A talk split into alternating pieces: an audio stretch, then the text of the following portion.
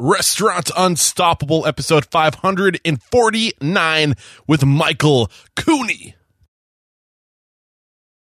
It's really hard for a lot of young restaurant people is, you know, they want to do more, they want to learn more, but there's not a lot of room either just for experience or to grow. So they feel like they're getting stifled as a server or a bartender or in some cases a manager. And they, you know, they get stuck being a manager for a year or two without being able to explore and grow. That's one of the problems I think I have with our industry is that there's really no other way for people that want to grow to try anything besides the walls that they're within. So if you work for Road 34 or Brewer's Fork or Cotoro, that's what you know. And that's great. They're good restaurants, but you got to be able to learn other ways. I think that's something that's missing. Are you ready for it factors, success stories, failures, and bombs of restaurant industry knowledge?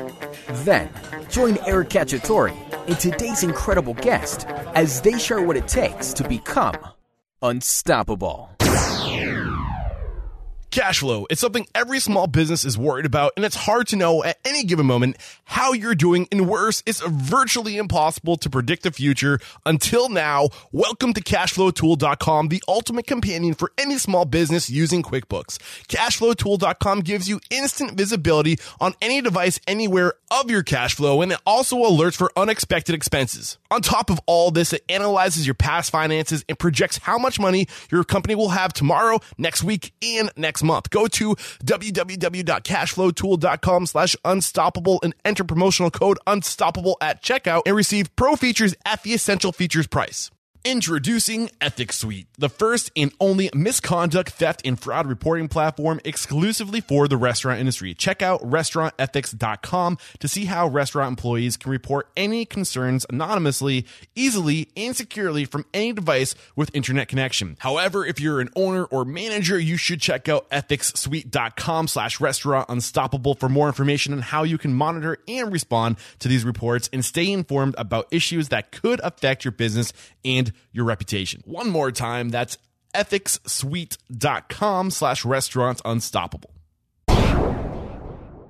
With excitement, allow me to introduce to you today's guest, Michael Cooney. My man, Michael, are you feeling unstoppable today? I certainly am. I'm thriving. Yes, let's do this. So as far back as he can remember, Michael Cooney has always enjoyed being around small business owners.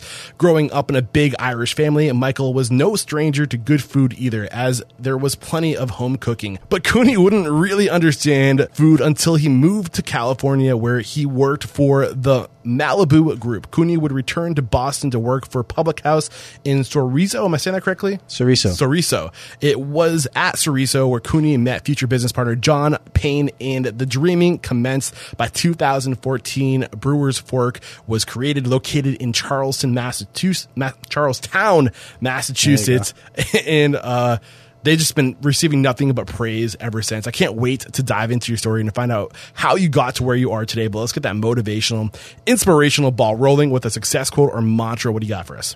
Mantra that we use a lot around here was something when we first started training, and it was pretty simple, pretty straightforward. Would you serve that to your mother? Ooh. It's an easy one to think about, but when it's heated, you're busy, you're running around, you know, you got a dish that might be up in the window that might not be perfect, or a beer that kind of sat there a little too long that needs to be, you know, topped off a little bit. Just always thinking to yourself, you know, every guest that comes in is a special guest, just as special as your mother. Would you serve it to your mother, and would you treat your mother like that is the other part of that too. If you treat every guest like your mother, like she or he, your father, right? Like that much someone respect. Special. Exactly. Is, you know? Yeah. Grandmother, grandfather. Yeah. I love it. Great way to get this thing started. So where did it all start for you? Bring us to the moment where you knew you were going to commit your life to hospitality. Later on in my restaurant career, for sure. I always enjoyed the restaurant scene. It was a good way to make money, travel around.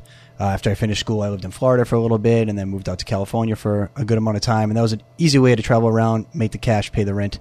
But it was when I came back, I worked again, you know, at Ceriso doing some bartending shifts. And then I also took a daytime gig. I got involved in real estate and kind of, you know, shirt and tie sort of thing. And I was just miserable. I hated it. And it was at that point that I realized I love small business. I love restaurants. I love being in the trenches. I love that instant gratification that you get when, you know, someone smiles, someone laughs, someone, you know, is just enjoying the space. So, yeah, it was probably... So this was all before you went out to California, right? It was when I came back. You came back from California. Yeah. When I was in, when I started in California, I worked in Santa Monica for a bit, and then I ended up going to work for the Malibu group, and they were great. I loved it. But it was kind of a shit or get off the pot sort of moment there where they wanted to open a restaurant, and I either needed to decide if I was going to open the restaurant with them or move, you know, back to Boston. So I decided to come back. I was the baby of a big family. People were getting older.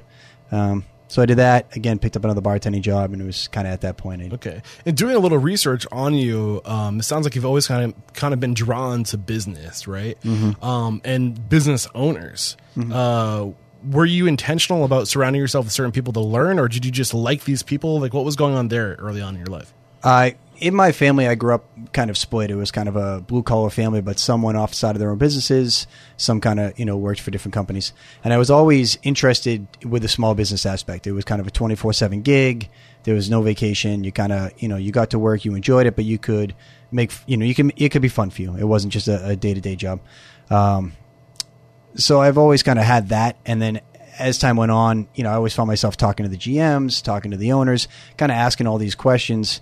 You know, funny enough, going to the seminars and listening there. And I just felt like I was learning little things that it kept me interested. It wasn't just going for a paycheck. Were you going with like the intent to learn certain things from certain people, or were you just naturally curious, asking questions, and just organically coming across these little nuggets of knowledge? In the beginning, it was just asking. It was just pure knowledge. I always hated school, but I always loved learning. Okay. You know, I read all the time, and I always enjoyed learning. I hated school. I hated sitting there and listening to someone, you know, preach for an hour. So what was the first restaurant job for you?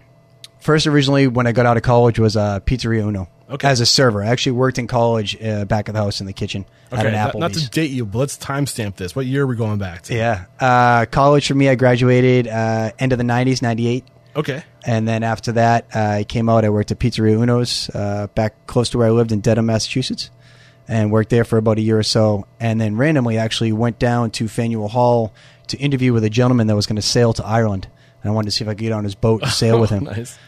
We had a great interview for about an hour, and near the end, he asked me what my experience was, and I told him absolutely nothing. Oh, man. So that didn't work out. Deal breaker.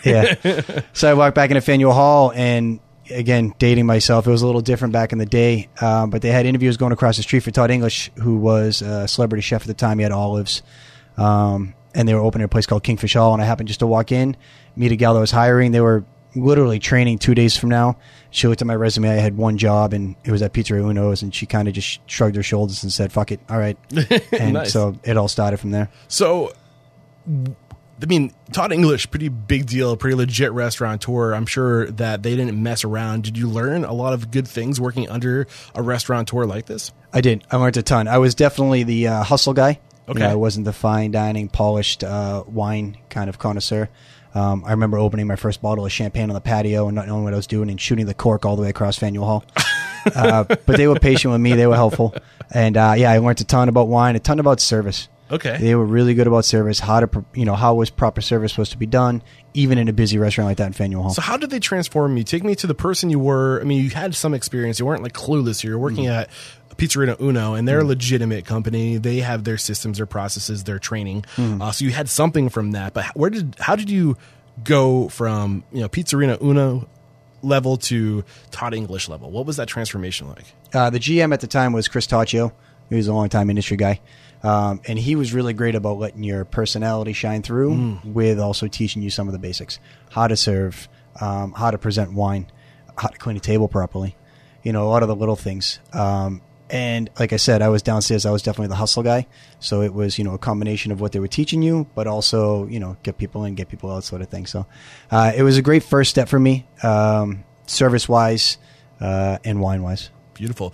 And really get into detail about the balance between the service standards, but also letting your personality come through. How did they teach you to find that balance, and how did they teach you to let that personality come through?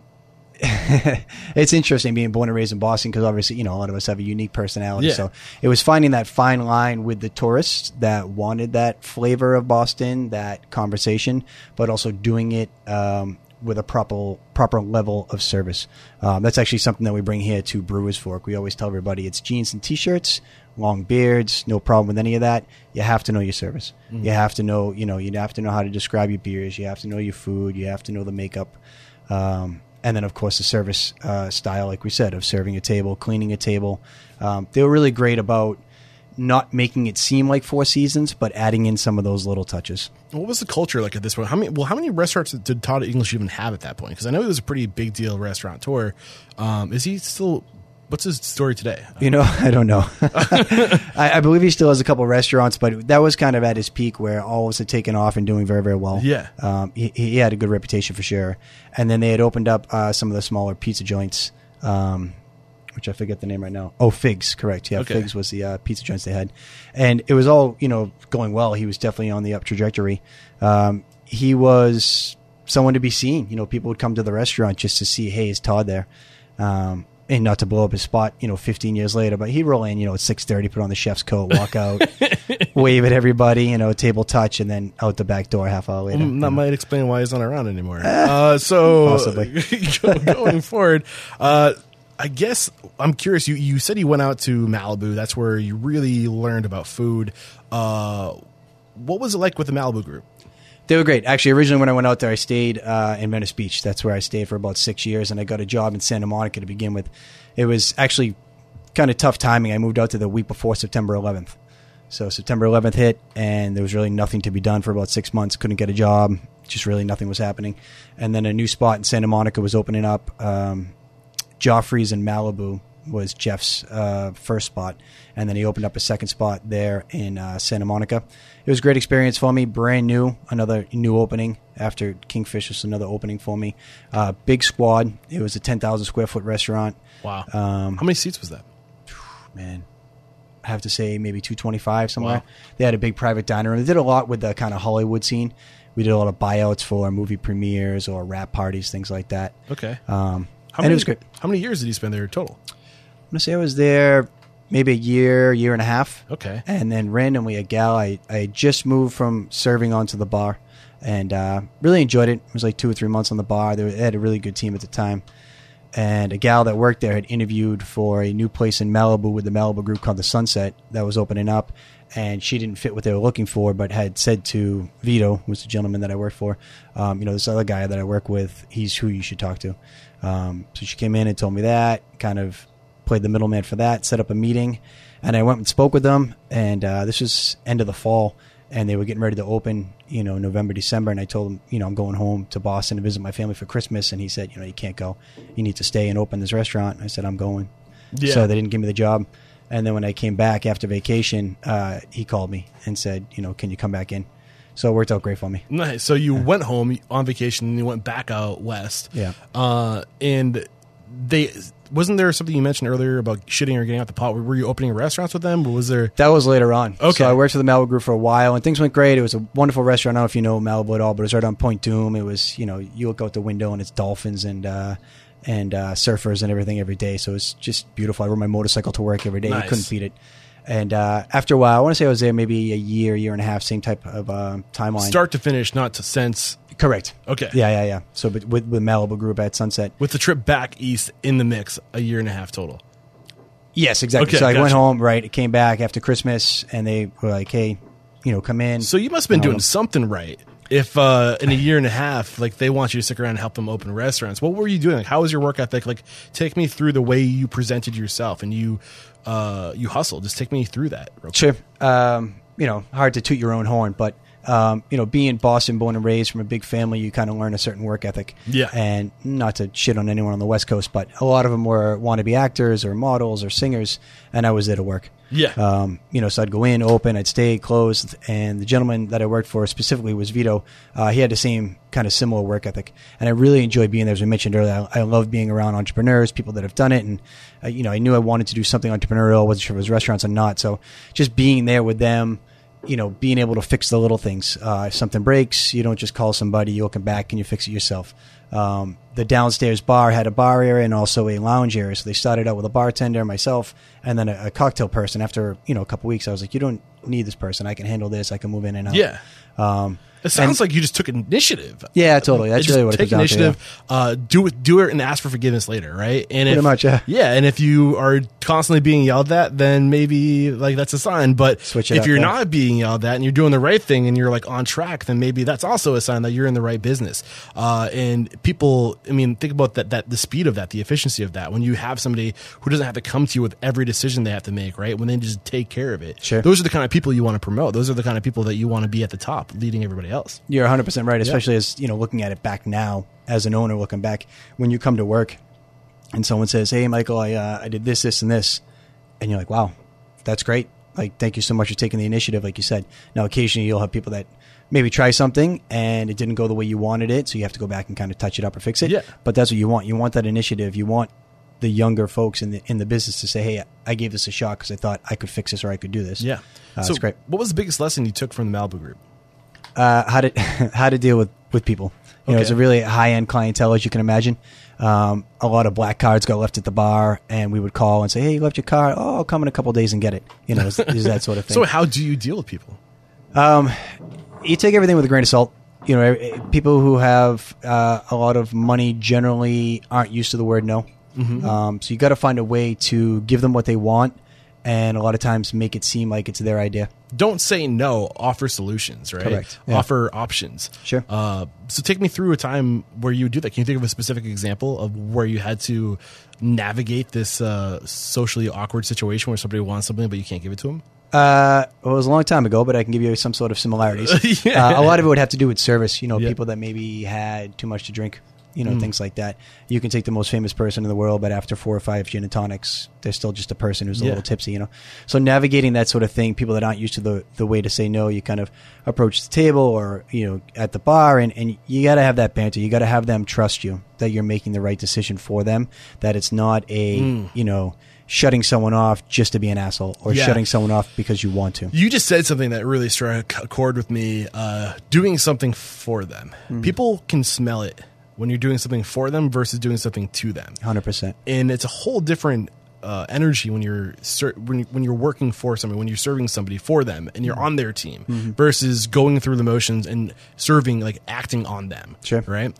Do you teach your people that to this day, like the difference between... 100%. Awesome. Yeah. Well, you just mentioned is so huge. When you approach, we always say the same thing, just to bring it to the next step. We always say that there's no mistakes. So, you know, you come and you ordered, you know, XYZ off our menu and they actually wanted something else. Great. That's not a mistake. We have this beautiful dish sitting in the window. How do we use this? Another server, another bartender will come right over and say, "Mistake? Yes, of course. I've got regs at 16-17. This is perfect. I was going to ring in a mousse for them. We'll drop this right down." Great. No problem. Yeah. No mistakes. It's all how you handle it. And even like Danny Meyer says, like right in the end of the story, when you do have a quote unquote mistake, if there is one, it's about how you handle it afterwards. Like, are you pissed off because they're not okay with your mistake, or are you so eager to make it right? Mm-hmm. You're on their side. Like, I messed up. Like, how can we make this right? Sure. And they know when you're on their side, just being on their side, 100%, being for them. I love it. They being the guest. Yeah. Yeah, absolutely. Yeah, agree. So, what about mentors here? Any key mentors that are worth bringing to the forefront? People that you learned a lot about how to be? For sure. Kind of going in reverse, starting early. I mentioned that I worked at Pizzeria Uno, which is funny enough. A lot of people, we talked a little bit earlier, mentor for me is kind of a tough word because people, they put this really shining golden light on someone being a mentor. And really, to me, that word mentor just means someone that might have had an influence on you, you know, someone that helped you in a certain way. And going all the way back to Pizzeria Uno, there was a bartender. His name was Kurt. It's funny. I was thinking about our interview and his name popped into my head. That's legitimately 20 years ago. And he was a Pizzeria Uno bar. You can picture him. You can picture him in the outfit and the whole bit. And he kind of looked like Steve Buscemi. He had screwed up teeth and whatnot, but he had swagger. You know, when he was behind the bar, it was his bar. And I was young, like you mentioned, the hustle, and he saw it. And, you know, he would teach me little things about what's important and what's not. And the biggest thing that I took from him was, you know, your bar is your bar. You need to make people feel comfortable there. People want to feel like they're part of your bar. They want to feel like regulars. They want to enjoy themselves. It has nothing to do with, did you make the best XYZ cocktail and how many fucking syrups do you have over there? You know, it was all about making people feel comfortable at your bar and having regulars. And seeing him, like I said, he wasn't the best looking guy. He wasn't the most well kept, but he knew how to treat people. He knew how to talk to the lawyers. He knew how to talk to the blue collar plumber guy. He knew how to talk to the group of ladies that were coming in just to have drinks that night, you know. And he was great. He was definitely very influential when I was younger. Chris Tacchio, I mentioned, he's, I don't know if you know the name or not, but he, after Kingfish, he was around for a long time. I believe he opened Regal Beagle, which is in Brookline, and then Church, which was in Boston, down in the Fenway area. I don't know what else he had, but he was great. You know, he was older than me, but we saw eye to eye for sure. And he kind of, you know, he showed me the ways in a lot of ways of how to still have your personality, but, you know, do things proper. I love it. Do things great. And then the last person that was really important to me was the gentleman Vito that I mentioned out in Malibu group. He was only a few years older than me, and he was doing it. He was making it happen. He had left his day job to pursue this dream. He worked with his uncle, which is part of the Malibu group, and they were great. His big thing was he was kind of going back to what we talked about with mistakes. He was always, just relax. It's just food and beverage. You know, yeah. We can handle any situation. No big deal. Awesome. You know? Great. Thank you for going into that. Yeah. So let's bring it back. You move back east. Mm. You get on with Public House. Is that the first stop? No, actually, when I came back, as I said, I went to real estate and I hated it. Oh, that's right. Sorry, I keep swearing. No, it's all right. And I will not censor you. Yeah, I hated it. It just sucked. So I had a friend that worked at Ceriso, which was, if you know the Le Zygomate, Ceriso was his sister restaurant. So I picked up like just 2 nights a week bartending, and you know, after a couple of months, I realized this is really what I enjoy. So I came on full time. Eventually became the bar manager relatively quick after that. And what year is it at this point? Oh, geez, you date me. Let's see. I think I was there 6 or 7 years. So I'm going to say 2008. 2008. Okay. Yeah. So you left 2008.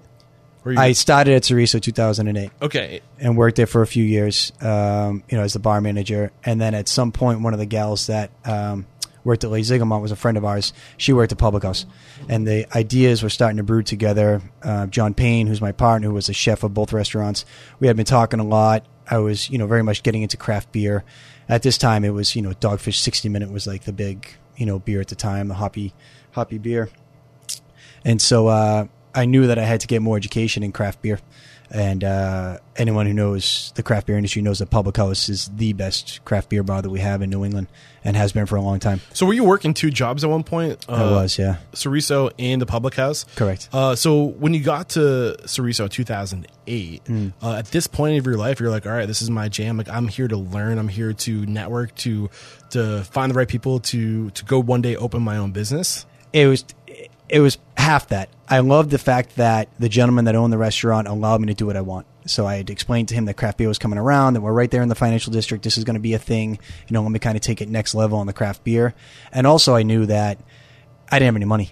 Okay. And so I needed to find folks that would eventually invest in me opening a restaurant that had money. And what better place to do that than financial district? So what was it about Ceriso that made you choose, after getting plenty of experience under your belt, you know, I'm sure you're a lot more mature at this point in your life, emotionally. Was there any strategy about choosing this restaurant to work for? It was mostly the ability to run my own show, which is huge. It's very difficult in the restaurant world. So usually, what position were you applying for? Did you apply for? I started as a bartender. Okay, but then it eventually became the bar manager. Okay, and kind of ran the show there. And that was a great experience. You know, you really get to dive in and do your ideas, your cocktails, your beer program. We did have a gentleman to do the wine, which was great for me because I knew a little bit about wine, but it was mostly California because where I was. So I really got a good exposure to Italian wine there.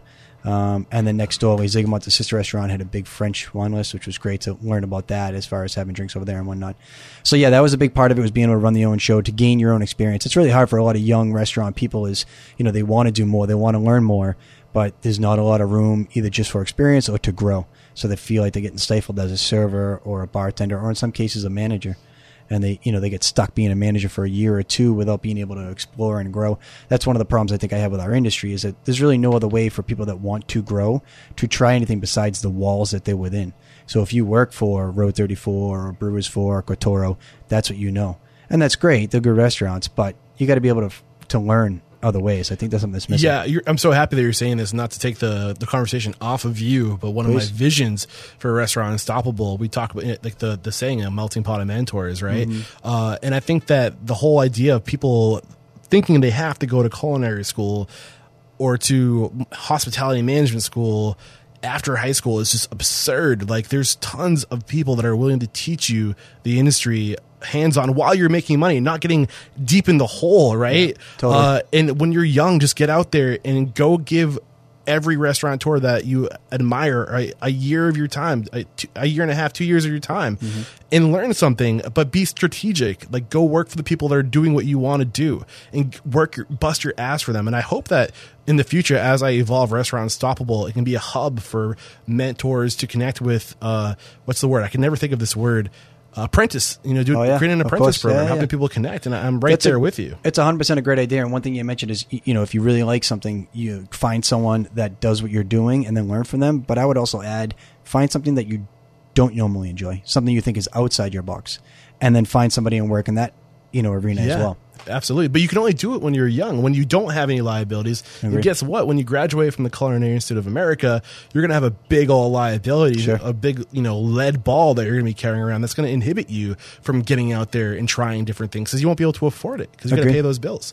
And to take this conversation even another step going the other direction, that's kind of the same as folks that want to open really creative and fun restaurants. Yeah. But when you're looking at $65, $70, $75 a square foot, you can't necessarily be, all this creative and random ideas that you have about doing different programs.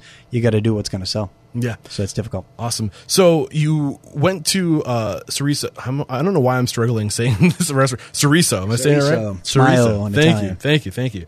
You head over here because you wanted to be able to do your own thing, have freedom to explore. You're going over to the Public House because you knew that the future was craft brewery and you wanted to go learn from these people. And also the other big thing I took from this, was it the financial district? Was that where it was? Correct, okay. Yeah. So you wanted to get into a community where you could start networking with potentially future investors. And I love that you pointed that part out, because one thing I love to say that's come up on the show a couple of times from other guests too is that you're on a job interview every day of your life in this industry because you never know where that next investor is going to be. 100%. Treat everybody like they're going to be the next investor in your restaurant and develop those relationships, because really it's about those relationships. People don't invest in your restaurant, they invest in you. So do you want to reflect on what I just said? Everything you just said is 100% true. For anyone who's young and out there or old and out there that wants to try to open a restaurant, every minute that you're doing something, whether it's at a restaurant or not, people are watching you. Yeah. And you don't realize it, but you are. It's the way you talk, the way you act, the things you say, the friends that you surround yourself with.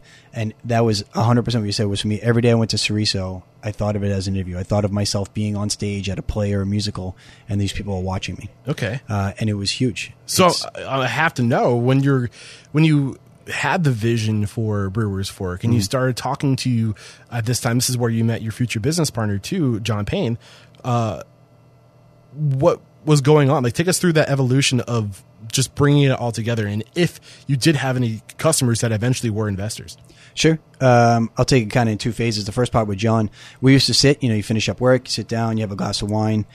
And we would talk all the time, and they were very straightforward conversations. What's good in a restaurant? What makes sense? And then lastly, what can make money? You're right now, you're doing the vision. You're creating the vision. You're painting that picture. Were you writing it down? 100%. Yes. And right behind you on that wall is all those books from years ago with all the stupid, pictures in it. I love it. And like we said earlier, I thought I wanted to do a certain thing, and it changed and it grew and it developed. And it's funny when you flip through the books and you look at them, it's like, oh man, I was thinking this in 2012. Look where we were in 2013 and then 2014. But conversation, I would definitely suggest that for any, budding entrepreneur.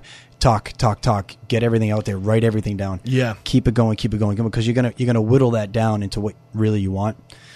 Second half of that was investors. Yeah, two of our equity investors were regulars from the bar at Ceriso. Okay, real quick, dialing it back to getting it all out and talking about it too. I'm an advocate for the business partner. A lot of people will say don't have business partners, don't go into partnerships, so they're the worst thing. But I think that partnerships don't work when you have bad partners.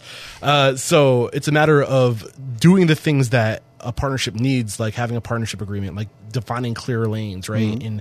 And vision, and doing the visioning, right? And being on the same page as far as what the vision is. So I guess to come full circle, how was it that you and John got on the same page? What things did you do in writing it down, and how did you make sure that you're going in the same direction, that you want the same thing? Because I think that's a big reason why partnerships dissolve, because people are pulling in different directions. Agreed. Partnerships are a very difficult thing. It's easily described as another marriage. So I'm married, and then I have my work partner. And it's very much like a marriage. There's a give and take. There's things that he's really strong on that he says, you know, I think it needs to be this way. Okay. And then I say, you know, I think we need to do things this way. And he says, okay. And you bend, you go back and forth.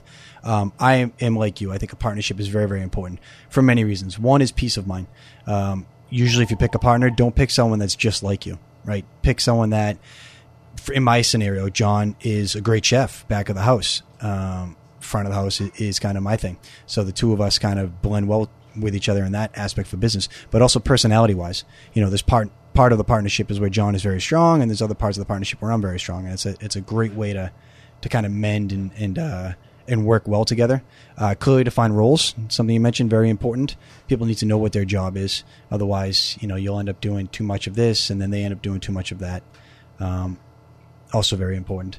So how long did you and John work together before the conversation started? I want to say we actually talked about it, I would say at least 3 years. Okay. It would start with a conversation. Okay. I think that's the other key element right there is that, you know, it wasn't like he got hired or you got hired and the day you guys met at work, you're like, let's open a restaurant. Right. Like you got to know this person, sure. You knew who they were, and you got to the point where there was that level of trust there, admiration, respect. Yep. And that takes time to evolve. 100%. You need to know that if you're going to open any business, but especially a restaurant, it is 24/7. It's blood, sweat, and tears. So you need to know if you partner with somebody that person has the same vision you have. Mm. If you partner with somebody because maybe they're bringing money to the table or maybe they have a lot of connections or something like that, it's never going to work. You need to make sure that each person is equally involved and ready to make it happen. So that kind of is a good segue to the next topic, which is, you know, partnering with people to bring money to the table. Ultimately, you did go to investors. Mm-hmm. You did go to your guests at that time. Mm-hmm. How did you navigate those waters, approaching people that you think you have rapport with, that you know has money? What's the right way to do that? How did you do that? Being ready, being confident.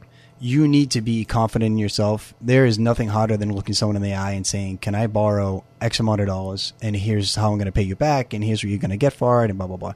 It is so hard because you're not going to ask a stranger. You're going to ask people that you know, people that you trust, because you're never going to take money from someone you don't trust. And you're asking them to look you in the eye and trust you on a really risky venture. Restaurants, they're just risky. That's what they are. So for me, it went two ways. I can't stress enough for people out there who want to try to borrow money from people. Make sure you make the right choices. I've heard so many horror stories where people have partners, silent partners, just straight up investors who they just have a really hard relationship with. And that is a recipe for disaster. So how do you avoid those hard relationships? What is it that you did to protect yourself from those hard relationships? And you got to get to know the people. Okay. You can't say, hey, I'm going to open a restaurant and then 2 months later go raise the money. You got to take your time. So what qualities do your investors, do you have investors? I don't want to make assumptions. We do. Yeah. Okay. When we started out, we have 5 equity investors. Okay. So how did you choose these people? Like what level of trust, what were the characteristics that these people had? What were those qualities, those elements? Sure. It goes back to what you said earlier, which is each one of them said that they were investing in us and not the business. So when you bring them to the space, this Brewer's Fork space was an old Tuttle's dry cleaners. It was beat up and shitty and gross. And each one of them kind of said the same thing when they came here. Okay. Like, you know, even my wife, I remember looking at me and being like, all right, I trust you, but like, I'm not seeing it yet, you know? They all would say if they were sitting in this room that they invested in us and not so much, you know, pizza and beer, big deal, you know, whatever. But, you know, that is number one. The length of time, like I said, if you're planning on opening a business, no matter what it is, you need to take time. You can't rush into it. And you have to kind of, I don't want to use the word 5 years, right? Exactly. Yeah. Yeah. We talked about all sorts of different things. You know, we travel, like John and I would travel together too. You go to New York, you research places. Like you really need to see how you get on. You know, they know to be a best friend, they're your business partner, but you got to be able to know when the shit hits the fan that you can talk about it, figure out a business decision and how to make the best decision for the business and then move on. And that was the same with the investors. It was like, listen, this is what we're doing. We're raising money, and we wrote it right into our offer was, you know, you guys are going to be silent partners. You know, this is what we do for a living, and we're going to work our ass off to make sure we get back your money and then hopefully money in the future. But you're going to be a silent partner. What do those terms look like, that relationship of a silent partner? How do you set that up? One of our investor is actually a good friend of mine. He helped us draw up everything, and it was really kind of black and white as far as this is what it is, this is what we're going to borrow, this is what you're getting for that. When you say what it is, this is the business? Meaning like this is the business. Okay. So here's our business plan. You read it, you'll get it. Here's the financials. Here's what we expect to do, which, you know, as we all know, financials are your best guesstimate. You don't really know until you open the doors what's going to happen. And then once things open up, here's what we plan to do. And if you have, you know, I consider them, you know, they're partners. I know they're silent partners and equity investors, but they're partners. They had a big part of us being able to open Brewer's Fork and being able to draw it out correctly so that they know they're part of the family. But when it comes to decision making, it's actually the hands-on, you know, managing partners that make those decisions. You really need to make sure that's clear. If you don't, and you get a gentleman or a lady that's like, hey, I'm going to put in an extra amount of money, but I really want to, like, you know, come down here and tell you how to fill the salt shakers. Like, yeah. You know, that's not. So how do you work that into? How do you put that into words to make sure that everyone's on the same page and there are no lines being crossed? You just need to be straight up, and frankly, you just need to be blunt. You need to say this is what it's going to be. At the very beginning, though, 100%. Yeah. When you first do an offer sheet, you need to show them and say, "This is what we're thinking. Does this interest you? Mm-hmm. You know, this amount of money for this percentage for this, you know, the whole bit," and then be very blunt with "This is how we're going to run things, and we love you, but." You're not going to come in here and tell us, you know, oh, I think the pizza's good, but it could be better this way. Yeah. Or, you know, this craft beer is great. Why don't you serve that all the time? You know? So one other thing I'm curious about, how do you project the repayment structure? Like, how does that look when you have these silent investors? Mm-hmm. Are they lifelong investors? Is there a plan to buy them out in the future? How do you set that up? How do you plan through that? Sure. There's 1,000 different ways to do it. And I would suggest for any young entrepreneur to really ask a lot of questions. That's why I'm trying to find out right now. Yeah, definitely. And we're open. You know, I'm happy to talk to anyone about it. Thank you for being open, too. Of course. I talked to as many business owners as I could and said, you know, how did you do it? How did you do it? The way that we structured it was equity investors, and then friends and family. Friends and family are great. It's smaller amounts of money, but it's a loan. So they make, you know, for us, I believe it was 8% on their money while we borrowed it. And then we had planned to pay them off within 3 years. For the equity investors, there was no timing on it, which I would highly suggest for anybody is we borrowed your money. We're going to pay you back. The money's going to grow at, say, that 8% until we can pay you back. But don't handcuff yourself. Don't put yourself at like a 2-year or a 4-year. Sometimes it takes a little time. Sometimes months are better than other months, and it's high and low. And so we structured it that way. And then once we paid off all of the equity investors, they got a piece of the company. I think that point right there that you just laid out, not having it open-ended and definite, is key in why you go to people who are investing in you and not the business, because mm-hmm. They like you, they trust you, you've developed rapport, a relationship, they're in a place where they can help other people, mm-hmm. and it's not about the money, it's about the person. Mm-hmm. And when you can get to that level, and you can get investors because that wanted that they can take, you know, $20,000 and just burn it right there, and like they're willing to do that because they're investing in you and they want to see you become successful. That's where the magic is. I agree with you 100%. If you're on the opposite side and you're someone with money, it's hard to hear, you know, a young entrepreneur say, hey, just trust me. I promise I'll pay you back. I'm not going to put a deadline on it. But also, as you just mentioned, if you're investing in the person and you're smart, you know they're going to work their ass off. Yeah. So putting an arbitrary 3-year, 3.5-year, 4-year must pay mark doesn't make sense for anyone. Yeah. One other thing that was really interesting to me, and I don't think we spent enough time on it, you went over to the Public House to learn about craft brewing or craft beer and craft brewing. What was that like how did you approach that situation? They knew that you were working full time as a bar manager at another restaurant. Mm. Were they open to you coming in? Were they standoffish? Like, are you here to steal our secrets? Like, what was that like? So at the time when I started with them, I wanted to learn. But I didn't, you know, have a space yet. I didn't have a lease or anything like that. So, you know, like every other wannabe bartender, I would talk about wanting to open a bar, and I'm okay, good for you, you know. But I did 2 nights with them to start, and then they actually had another restaurant that unfortunately didn't work well, so they brought their full-time staff over.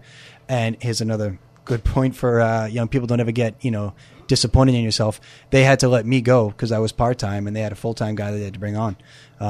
So they closed another restaurant, and to take care of their full-time employees, they absorbed those employees into the Public House. 100%. Okay. Well, which is the right thing to do. It's hard 100% to be mad the right thing to do. And I remember specifically having the phone call with David, who's one of the owners, and he was like, "I'm really sorry. You know, you're a great worker, this and that." I said, "I totally get it. You know, this is exactly what you should do. And if there's any openings in the future, let me know." And lucky enough, about 3 or 4 months later, he called me back and said, "Hey, I want you back. I said, all I can do is Saturday nights. You know, that's all I have available. He said, that's fine. I want you to be part of the team. So it worked out great. Nice. So I love that you did this. You made this move to go to the Public House to learn. And that's really the only reason why we should be taking jobs. You shouldn't be taking a job for what you're going to make. It's going to be what new skills you're going to pick up, what knowledge you're going to pick up, who you're going to be networking with. Mm-hmm. Those should be determining what jobs you take. And you, at this point, before you took the job, you knew that you wanted to open your own restaurant at this time. So you're going to work for another job to be intentional about where you're going so you can get that specific knowledge. You want to dive into that at all? Why that's so important? Sure, 100%. I mean, obviously a lot of people that work in restaurants are here to work to make money because they want to go to school or they're studying to be a nurse or whatever the case may be. Those of us that are, you know, have visions of opening a restaurant, I agree with you 100%. You should be at a place where you can learn something. And it doesn't have to be positive. You know, another restaurant that I worked at, I was there and making good money, but I was learning a lot of ways how not to do things. Mm-hmm. And that was in some ways even more important to me. I realized what worked, what didn't, and kind of what works in the long run versus taking the shortcuts to try to get where you're going. For me at Public House, it was great as time went on and I was learning more and my vision was starting to become more of a reality. There was a lot of support there. And a lot of restaurant owners don't do that. You know, if they think that someone that works for them is going to do their own project, they get really slighted and then it's a bad relationship and they end up probably just firing that person. And to me, that's absolutely terrible. If you have someone that works for you that's really hardworking and they want to open up their own business, you should be encouraging and teaching and maybe in best case scenario, helping to finance that project and keep yourself involved. So that way, you know, as the owner, you can expand your businesses and carry on. Hit me with that one more time. I want to make sure I heard you right. So a lot of people that want to open restaurants, they'll work somewhere. And as soon as the owners find out that they want to do their own project, or they might be talking about doing a project, they'll can them, they'll fire them, or they'll, you know, treat them differently, whatever the case may be.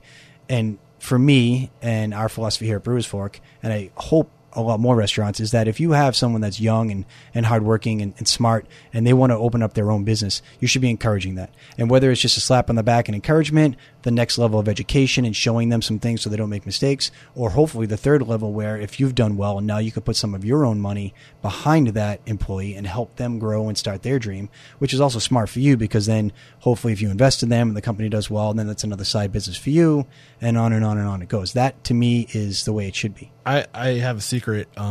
I heard you perfectly the first time. I just wanted to make you sure. I want you to say that again because you're dead on. And that's what capitalism is. If you open a business, you should go into that business with the mindset that you're going to be creating opportunities for other people. Sure. That's what capitalism. If you do well, it's your responsibility to pay it forward, to help out other people. And sure. That's what, you know, we're all stronger together, right? It's not about 100%. You being the biggest fish in the pond. It's about creating a pond with a thriving ecosystem, mm-hmm. right? I love that. And even another thing, you mentioned a few options of ways you can support these people. But if you know exactly what they want to do, if they want to go open their own business and they want to do something similar to somebody you know who's already doing it, then say, hey, go work for this guy. Mm-hmm. Like, get rid of them. It's your job to push people out of your restaurant. Mm-hmm. And when you have that mentality, you can't, you turn away so many people because you develop a reputation. Like, go work for this guy. Like, you're going to learn a lot. They're going to, it's hard. It takes time to build up to that point. Very much. Yeah. But it's, why do you think people are so closed off or are not willing to keep people on when they want to learn or make it be known that they want to open their own place? What is that? Where does that stem from? Like, what is it? Fear? Is it? Yeah. Personally, I think everyone's just scared. Yeah. I think a lot of people wake up in the morning and go to work and aren't 100% sure about what they're doing. So if they hear that someone that works with them is going to go try their own thing, it's instantly a feeling of competition instead of camaraderie. So we haven't really talked about some of the people you worked with at the Public House, and I don't know why it's not a hard word, Ceriso. There you go. Were there any people that really stood out to you at these restaurants, people that you learned from that taught you different things, of not just what to do but how to be? Sure. Public House was a huge influence. David, that I mentioned earlier, Eilish, they're the owners of the Public House. Great people to work for.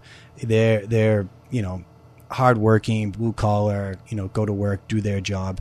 I couldn't ask for a better environment to be in. And then funny enough, you know, people always, again, go back to that word mentor. People put this big golden dome on a mentor. A mentor can be as simple as someone that you work with, you know, a fellow bartender. There were so many great staff at the Public House. It is just an amazing place to work. You realize that coming to work and working from 2 till 3 in the morning, that's just a regular shift. Yeah. Right. That's in a lot of restaurants or a lot of people in the world, you know, 8 hours seems to be like, oh God, what a long day. And that's like a half a shift, you know, in the restaurant world. Yeah. Brian McGee, who still works over at Public House, he worked with us here, helped us open up Brewer's Fork. He's great. He's one of my favorite bartenders in all the city. McGee, that name sounds familiar. He's an industry celebrity for sure. It's funny you mentioned the 8 hours being a short day, and some people would call 12 hours a half day. Yeah, in this industry, totally, especially back of the house. You know, I always laugh when you see other people, and you know they come in and they're bitching about their long week. Yeah, and I'm like, you know, you go to work at 9, you leave at 4. Yeah, like, what the hell's wrong with you? But yeah, I mean, Public House. If I don't know if you had a chance to be there, or if your listeners go to Public House, but it is it's a great bar. Give me one thing you learned from the owners. You just mentioned their name. I forgot them already. What the names? David and Eilish. David and Eilish. Give me one lesson you learned from them that you apply to your business to this day. Taking care of your staff. You know, treating them like family. Paint that picture of what taking care of your staff looks like. I don't want to get too personal and too many stories, but you know, there's I won't hold you back. A lot of restaurants will give a scenario of, you know, someone comes to work and they're having a hard day. They're sick. You know, maybe grandma's sick or passed away or something like that. A lot of restaurants will look at it and say, you're at work, you know, do your job. Not at Public House. And that is a culture that they built there where, you know, someone might come to work and they're under the weather, and right away the staff will be like, send them home. We'll handle it. You know, 1 or 2 extra tables in our section. No big deal. The hostess will run around, do a bit more. Bartenders will run around and help clean tables and whatnot. Instead of just standing back there as individuals, they do it as a family. And that was something that really sunk in on me. When we ended up opening up Brewer's Fork, we do a pooled house, and a lot of people say, oh, pooled house, floor and bar. No, we do a pooled house. Everyone works together. Bartenders run drinks. Hostesses clean tables, you know, the servers get back there and help with the dish pit. I mean, if you come and you sit at the bar at Brewer's Fork and you watch, you're gonna see so much more action because everyone's working. They're working together to help each other, and that was definitely something that I learned at Public House. Yes, man, I love this. So we're at 45 minutes of recording time already. It goes by so fast. I want to make sure we spend the rest of our time talking about Brewer's Fork, how you made it happen. We talked a lot. We kind of set it up a little bit with getting the investors and spending time in the industry to find your partners, to find your investors, and to develop those relationships, to get the clarity on what you want to do, and then to live intentionally to make it happen. Mm-hmm. But you got the money, you got the partner, you got the vision, you're making it happen. Let's bring it to that point. How did you find this location? What were you looking for? As mentioned before, we worked for a long time. You know, we worked north, we worked south, we worked in the city, we worked all over the place. We had some pretty specific things we wanted. We wanted a single-story building. We wanted to be able to have a patio. We wanted a neighborhood that would understand what we were doing. You know, we describe Brewer's Fork as pizza and craft beer, but the reality is there's a lot more going on. John's an amazing chef, so there's a lot more going on with the food. Our wine list, you know, people that drink wine, it's like a hidden little secret to come over here. Carrie, who admittedly is my wife, but does an amazing job on the wine list. And we get so many industry that come in on, you know, Sunday, Mondays, and Tuesdays, and you look up and down this quote-unquote craft beer bar, and you see it lined with, you know, glasses or bottles of wine. It was... Charlestown itself needed something like we wanted to bring here, the beer, the wine, the food. You mentioned Danny Meyer earlier. Being in New York years ago, Karen and I went by Gramercy Tavern, and it was one of the first times I remember looking around and thinking, I can have a great craft beer, I can have a great cocktail, I can have great wine, obviously surrounded by this beautiful space and this great food. And it just wasn't like that. You know, when we were doing our research, I would type in craft beer and pizza in Boston, and you would get, you know, Public House and other places for craft beer, and you get Pizzeria Uno and other spots for pizza. And you never really had a spot that was a restaurant with high-quality beverage as well, you know, for food and beverage when it came to pizza and craft beer. So we love Charlestown. I had a lot of regulars at Ceriso where I worked that were from Charlestown, and you know, people knew that I was looking to find a space, and they would say, come check out Charlestown, come check out Charlestown. And we'd look around, and there's just not a lot of... commercial space in Charlestown. So this was an old dry cleaners that we looked at, and you know, it's like a mother who loves an ugly child, we were like, this is it, you know, this is our baby. What did you see when you first saw it? Like, what was it that appealed to you? Obviously that there was nothing like it, what you wanted to do, there was not a lot of competition, but what was it about the physical space that really resonated with you? It had that real industrial look. You know, next to us is our landlords, which is the McCarthy brothers. They're the oldest running business in Charlestown since 1888. You know, so they're the blood, sweat, and tears type people of Charlestown. Their grandfather used to be on a horse and buggy delivering booze up and down the street. Crazy. You know, so we knew that we wanted an old timey type feel, and the space just had brick, it had the high ceilings. we knew that down here, it's Hay Square, there's a lot of history here, that it kind of had not fallen on hard times, but it wasn't as vibrant as it once was.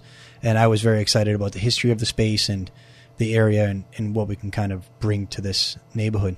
There's a ton of families and kids here, and we were excited by that. You know, we wanted to have something that parents could come down and, you know, have a glass of wine, have a beer, have some good food. The kids could have pizza, meatballs, whatever, and everyone would be happy. What were your biggest challenges getting the doors open? Because you originally wanted to open 2014. Correct. But you didn't get the doors open until 2015. So what things, what blindsided you? What do you wish you knew today going into this that could have saved you time or heartbreak or anything like that? Sure. I'm not sure that we could have saved any time doing it the way we did it. We did it really kind of, you know, us on hands on, you know, small construction firm, that sort of stuff. But I would suggest to people nowadays, if you do have the money and you can hire, you know, maybe a CAFCO or someone with a lot more experience that can really expedite the process, we definitely could have been open 6 months. Yeah. I mean, but that also comes with deep pockets, you know. It does. Yeah. Maybe when you open the second restaurant and just put some money away, you can do that. Yeah. But there's also a lot of benefits to doing it the way that you did it, which is just bootstrapping, staying as lean as possible. What are the benefits? How did that start? I wouldn't change it at all. I mean, literally my blood is, you know, in this place. You know, we've cut my forehead open, we cut my face open, you know, I almost cut my forehead open walking down here. Yeah, it's low ceilings for sure downstairs. The basement, yeah, when you put your hands on it and you're a mom and pop shop, you know, my people love the banquette that we have here, and it's all old corks from different restaurants. So Neptune Oyster, Toro, Ceriso, Le Zygomate, blah, blah, blah. We saved all these corks over the years. And then eventually one day we decided, we can make a great back wall banquette out of this. And my wife spent, you know, hours and hours in here putting each one in hand, you know, one hand at a time. It was a great idea until you started doing it, right? But people love it. You know, it's little things like that. You know, if you have a designer come in, there's, we're just going to put this over here, this banquette, and it's all good. There's no love in that. So having your hands on it is so important. Even if you do use a CAFCO or something like, you know, someone on those lines, you need to be involved. You need to have your hands. You need to have your touches. People notice that sort of thing. It makes the story better. You know, you get to tell a story behind everything that went into this place. Correct. When people ask about it, you don't just say, that cost $20,000 for us to do. Here's how we did it, and we saved all these things, and that resonates. That sticks with people. Totally. The storyline, the brand, it really imprints on people. Mm-hmm. There was a bad era there, I think, in Boston where the same designer, and I won't say his name, but he was designing everyone's restaurants. So it was like, you went in and you're like, so-and-so did this, so-and-so did that. You could just tell it was all cookie cutter. There was no love. There was no personality. Mm-hmm. And you needed that. We had personality from our contractor, from our friends, from our wives, from the architect. You know, a lot of people were like, hey, how about this? How about that? And if you look at Brewer's Fork, you see it. We got those big ass speakers behind the bar. John just brought those in one day, and I had put it on its side because I couldn't lift it up by myself. And we stepped back and we're like, that's fucking cool. You know, so it just stayed like that. There's a lot of charm there. Yeah. So what were some of the roadblocks that you hit? Some of the things that you can kind of give us a heads up about? City stuff is tough. Anyone who's involved in the restaurants in Massachusetts, I will tell you, you know, it's getting better, but 1010 Mass Ave is a real unique space for people doing restaurants. We had some great experiences. We had some tough experiences. When you don't know what you're doing and you go to a place and you're looking, you know, for help basically, and they say, hey, this is wrong, and push it back at you, it's like, well, I know it's fucking wrong because I don't know what I'm doing, you know. But if someone could help, you know, I really hope that Boston is moving towards that way of, instead of saying, hey, this is wrong, go fix it, saying, hey, this isn't right, let me show you exactly what you need to do, and then go do it, and then come back to me. So who would that person be? Maybe you. That's what I'm hoping. Other business owners, right? Correct. And we need to get to that point where it's not about us versus you, but us. 100%. You know, you look at it, and I've seen it time and time again because I've had the luxury of being able to drive into these cities and to be a part of these communities of restaurateurs and talking to people. And there's a pattern. You see that the restaurants that are at the top of the game in every city all know each other, and they're a support group. They're all helping each other out. They're sharing knowledge. They're sharing resources. They're sharing everything. Mm-hmm. And they don't look at their neighbors as competitors. They look at them as colleagues. And when you have that mentality, like Danny Meyer says, we're bringing it back to Danny Meyer a lot. All ships rise with the tide, right? Right. And we need to go back to looking at it that way. And when we do, when we share, like we can the independent restaurant owner, when we help each other out, we'll have a better chance of competing against the big corporations of the world that are going to seemingly take over if we do something about all these things that we just can't compete with, like regulations and minimum wage, like stuff that the little guys can't deal with. Like, we need to work with each other. We need to share knowledge. You're 100% right. It's the word of mouth. We do absolutely no advertising, no PR, no anything like that.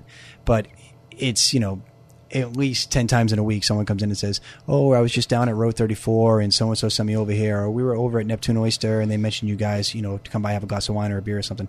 It's all about, you know, banding together and helping each other out. You look at the seaport, you know, look how screwed up that is. You know, that's not Boston. Yeah. That's not a place, you know, you can basically stop at Road 34 and then skip that whole other section of, you know, places that have heart. It's just, it's terrible what happened. So I'm loving this conversation. You've been providing so much value, but I really want to dive more into some of the key things to help you get to where you are today from the day that you opened the doors here. Like some of the evolutionary things, some of the things that you learned along the way being here in these four walls at Brewer's Fork. Staff. Number one, you know, listening to your staff. If you're an owner and you kind of, you know, have written everything down and you're just going to follow step 1 to step 10, you're going to screw it up. What do you mean by listening to your staff? Give me an example. Staff are, they're your life. They touch every table. Bartenders touch every guest. You know, I can stand back and kind of watch and kind of, okay, we need to touch this. We need to do that, blah, blah, blah. But the staff's going to let me know table 30s, it's their birthday. You know, table 52, just moved to the neighborhood.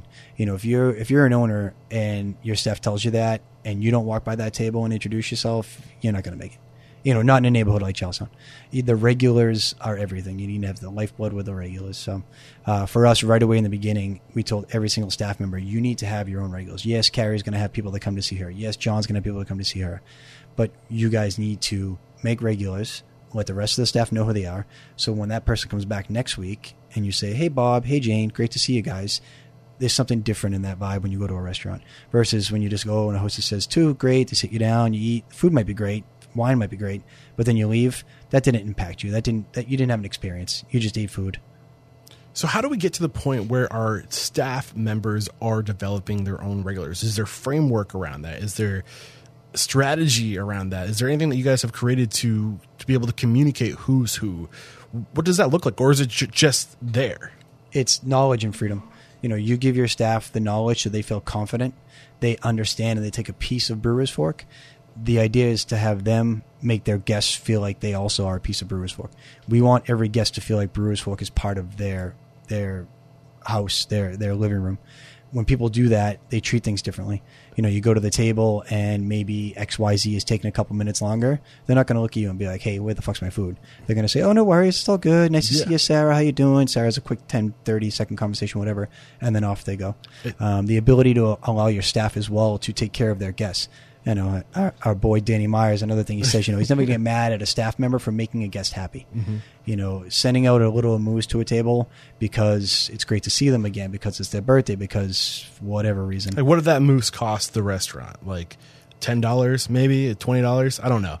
It doesn't maybe cost really that much, moose. But it doesn't matter at all. Yeah, you know, but sending out a little amuse to a table comes back 1,000 times. Exactly. And when they come back 5 times after that and they spend X amount of money with you, it paid for itself 10 times over. 100%. And you said, I think it was freedom and knowledge, or knowledge and freedom were the things that you give your staff, that you empower your staff with to be able to operate like you're saying. What does that look like? The process of giving them the knowledge. How do you make sure they get the knowledge? What's that process look like?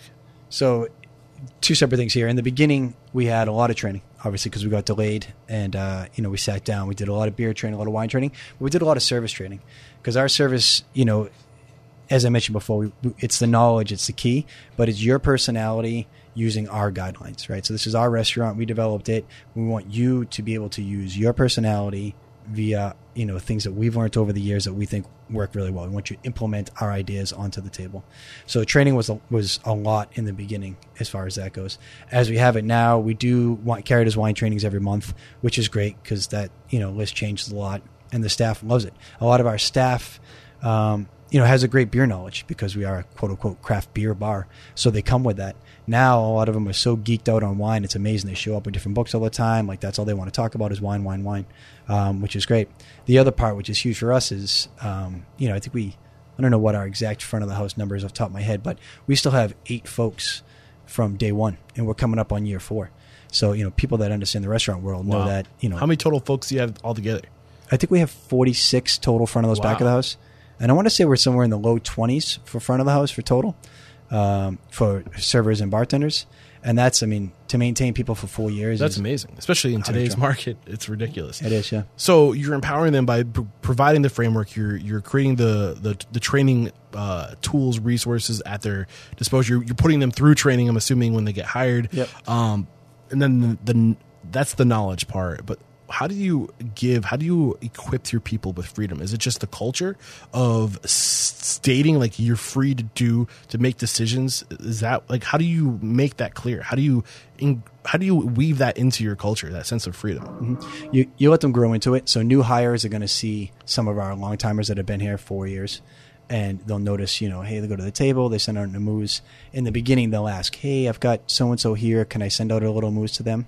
After they're comfortable and they see how we do things, they don't ask anymore. They don't need to ask. It's in the computer. You ring it in. Every once in a while, you know, John might say on the line, hey, who's that? Just so in case it's someone we know. Or Carrie and I floating around might say, oh, I noticed in a mousse to 32. Do we need to stop by the table to say hi? But it's something that they learn very quickly by watching us here. Usually every night, most every night, Carrie and I are on the floor. So the staff sees how we interact, and then they kind of learn from that. So you said the technology. Are you leveraging technology to track this data to empower your people? We are not. Okay. Yeah, we actually go the old school route. I know, you know, we use Toast, and there's a lot of different ways that you can go and have, you know, a whole list of this is so-and-so, and this is what they like to eat. And I get that, and it works very well for a lot of restaurants, but we started in the beginning and still to this day maintain kind of the mom and pop style. Yeah. So there's, you know, nothing makes me happier than when people come in and, you know, one of my servers walks over and has a 2-minute conversation and comes over and I say, who are those people?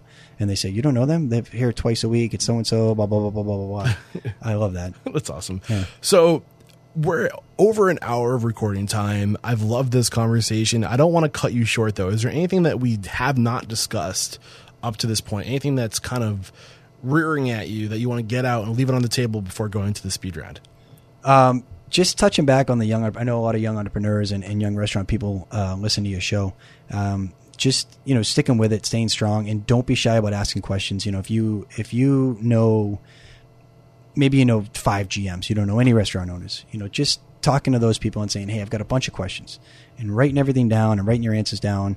And eventually, for some reason, one way or another, you'll start to meet owners, you'll start to meet advisors or people that invest in restaurants, and just continually asking the questions, because you don't know what you don't know, what might change. Yeah, exactly. You just need to keep writing, keep talking, keep at it. Don't let it sit in your head and think to yourself, oh, one day I want to do something. Yeah. You got to keep going. So one last question that just popped into my head, and I want to start being better about asking this question to all my guests. Since you've opened your doors 3 years ago, with all the experience you have, and since opening your doors 3 years ago to this day, how have you transformed? Who are you today versus who you were when you first opened your doors? That's a very good question. I think business-wise, I've definitely learned to trust a lot more. In the beginning, when it's, you know, all the pressure's on and you just borrowed all this money, you want your finger on everything.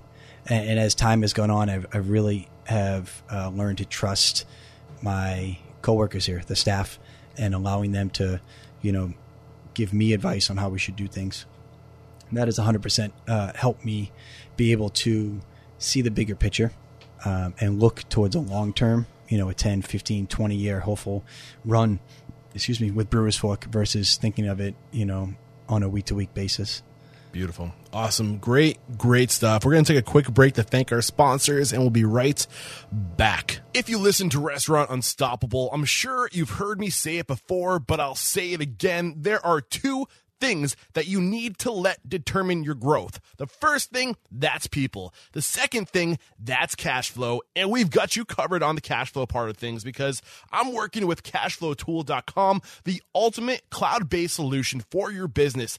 CashflowTool.com is simple, powerful, and predictive. It's simple because it requires no data entry. It's always up to date, and it works on any device, anywhere. It's powerful because with its built-in cash flow calendar, activity feed, and anomaly detector, you instantly know all aspects of your cash flow with no surprises. And it's predictive because you know your cash flow today and you can anticipate it tomorrow. Head over to www.cashflowtool.com/unstoppable and enter promotional code unstoppable at checkout, and you'll receive pro features at the essential features price. All right, I have a question for you. How can an anonymous employee reporting program be a profit center for your restaurant? Well, for starters, fraud alone represents a staggering loss to the restaurant industry, with an estimated $40 billion in losses in the U.S. in 2017 alone. And this does not include the losses and costs associated with the more than 540,000 calls made to the U.S. EEOC in 2017, resulting in millions of dollars in penalties and legal costs for restaurant owners and investigators related to claims of harassment and discrimination. So do I have your attention? Good, because there's more. Employee tip-offs about misconduct continue to be the most common method for detection and prevention, but employees are often deterred from reporting their concerns directly to supervisors because they're afraid that there's going to be retaliation or they might lose their job or something, and I get it. But with Ethics Suite's anonymous and web-based RestaurantEthics.com, you can provide a safe, secure, simple, and anonymous communication channel between you and your employees to help protect your hard-earned reputation and assets. Go to ethicssuites.com/restaurants unstoppable and you'll get 3 additional months. So for the cost of 12 months, you'll get 15 months, or head over to the show notes and find the banner and you can use the link there. We're back. And the first question I have for you is, what is your it factor? A habit, a trait, a characteristic you believe most contributes to your success? Hard work. I know it's a silly short answer, but hard work. It's legit. What is your biggest weakness? Patience. I hear that. What is one question you ask or thing you look for during the interview process? Interesting. We don't bother with resumes or anything like that. It's mostly, I would say, looking people eye to eye, checking their eye contact. You can tell a lot just by staring someone right in the eye. I dig it. What is your biggest challenge today? Staffing. How are you overcoming that challenge? Doing our best to maintain our current staff. How are you doing that? Providing a safe, happy workplace where they can make some good money. Awesome. Share one code of conduct or behavior you teach your team. This is a core value, a way to be, a way to act. It goes back to that. Would you serve that to your mother? I love it. What is one uncommon standard of service you teach your team? This is something that's standard within your four walls, but not standard within the industry. Have fun with your table. Don't be shy about joking. I love it. What is one book that's a must read to make us a better person or a restaurant owner? You cannot say Danny Meyer Setting the Table. I would not. That's not that you can't or shouldn't read that book. It's awesome, but we need some other resources. Everyone throws it out there. Yeah. 7 Habits of Highly Effective People. Biggest lesson from that book. Biggest lesson. Which is your favorite habit? You put me on the spot. I don't know. I think my favorite. I'll go first, and then maybe it will spark something in you. Start with the end in mind. The end in mind? Starting with the end in mind is my favorite habit. Whenever you think about what you want or where you're trying to go, especially in the restaurant industry, think forward and work your way back.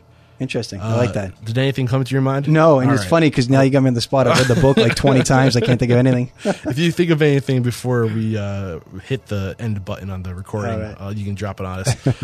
If there was one tool or resource you wish you had now or wish you had when you're getting started, what would it be?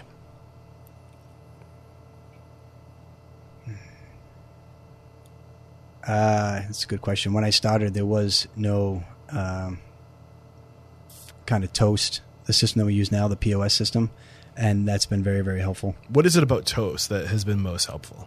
It's very organized on the backside, for a manager or an owner. When I first started out, obviously as a server or bartender, that it wasn't as much of an issue, but it's very, very organized on the backside. So as an owner, you can check everything on your phone. You can be away. You can really be organized in many facets without having to be at the desk in the office. I would say when I first started out, 20 years ago, give or take, the music always sucked. So being able to use, you know, Pandora, things like that nowadays, and really create that vibe for the bar or the restaurant is very, very helpful. How does that work with Pandora? Is there a special business? Yeah, you got to use Pandora Business. Okay, cool. Yeah. And how do you, have you liked that? It's fine. You know, like anything, you hear the same songs over and over, and you get kind of, you know, you got to really switch it up a bunch, but it works well for us. We kind of have different energies that we like to go with. You know, a Tuesday night at 7 is different from a Friday night at 9 sort of thing. But we all grew up, you know, in the 80s. So we like 80s new wave. We like 90s hip hop. Yeah. You know, our families, our mom and dads and the kids here always say, oh, I'm sorry. You know, little Billy's running around making noise or whatever. And I always say the same thing. If you don't mind Biggie's, you know, in the background, super loud, I don't mind your kids screaming. Awesome. What is one thing you think restaurants don't do well enough or often enough? Restaurateurs don't do it well enough or often enough. Share knowledge. 100%. I mean, even it down as low as the staff, as we mentioned earlier, you know, it's, when someone works for us at Brewer's Fork, it's great. You know, we have people, like I said, who've been here 4 years, but they come to work and they work with us. So they see my philosophy and my opinion on how to do things. It'd be great to let them have a month or two wherever, you know, try something new, learn some new stuff, and still be able to make money. Awesome. This is the last question. It's a doozy. Are you ready for it? I guess, yeah. If you got the news, you'd be leaving this world tomorrow. All the memories of you, your work, and your restaurants would be lost with your departure, with the exception of 3 pieces of wisdom, 3 things you could leave behind for the good of humanity and for your legacy. What would those 3 pieces of wisdom be? The 3 things you know to be true. For all of humanity. Or just for the restaurant industry, but yeah, for humanity too. Why not? Business is business. All right.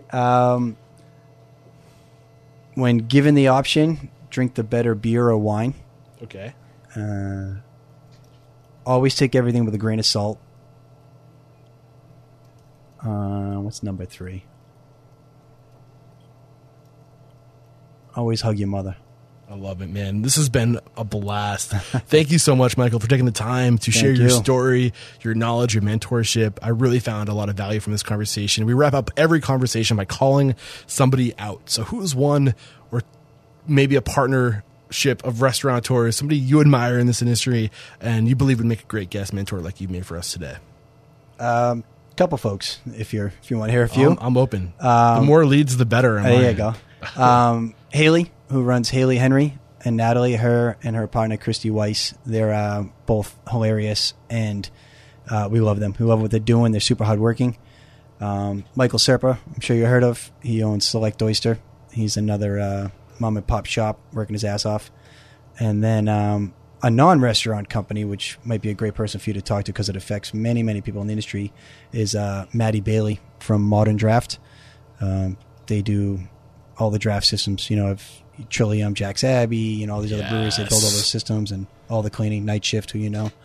I love it. Beautiful. Maybe they can sponsor the show. There you go. Yeah, not a bad idea. Haley and Michael, Maddie in Modern Draft. Look out. I'm coming after you.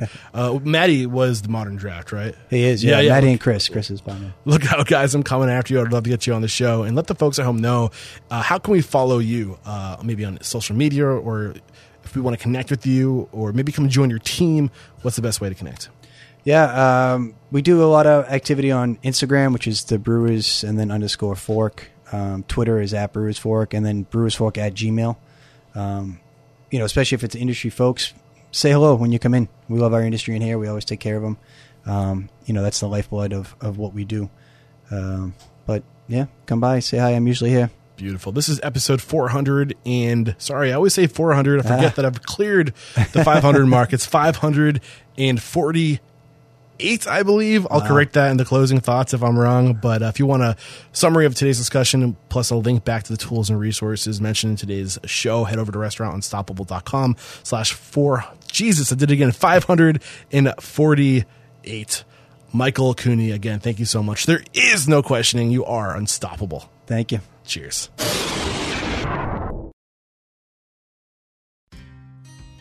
There's another episode wrapped up here at Restaurant Unstoppable. Michael Cooney, awesome stuff out of you today. And it was actually episode 549. I said 548 when I was wrapping up the interview.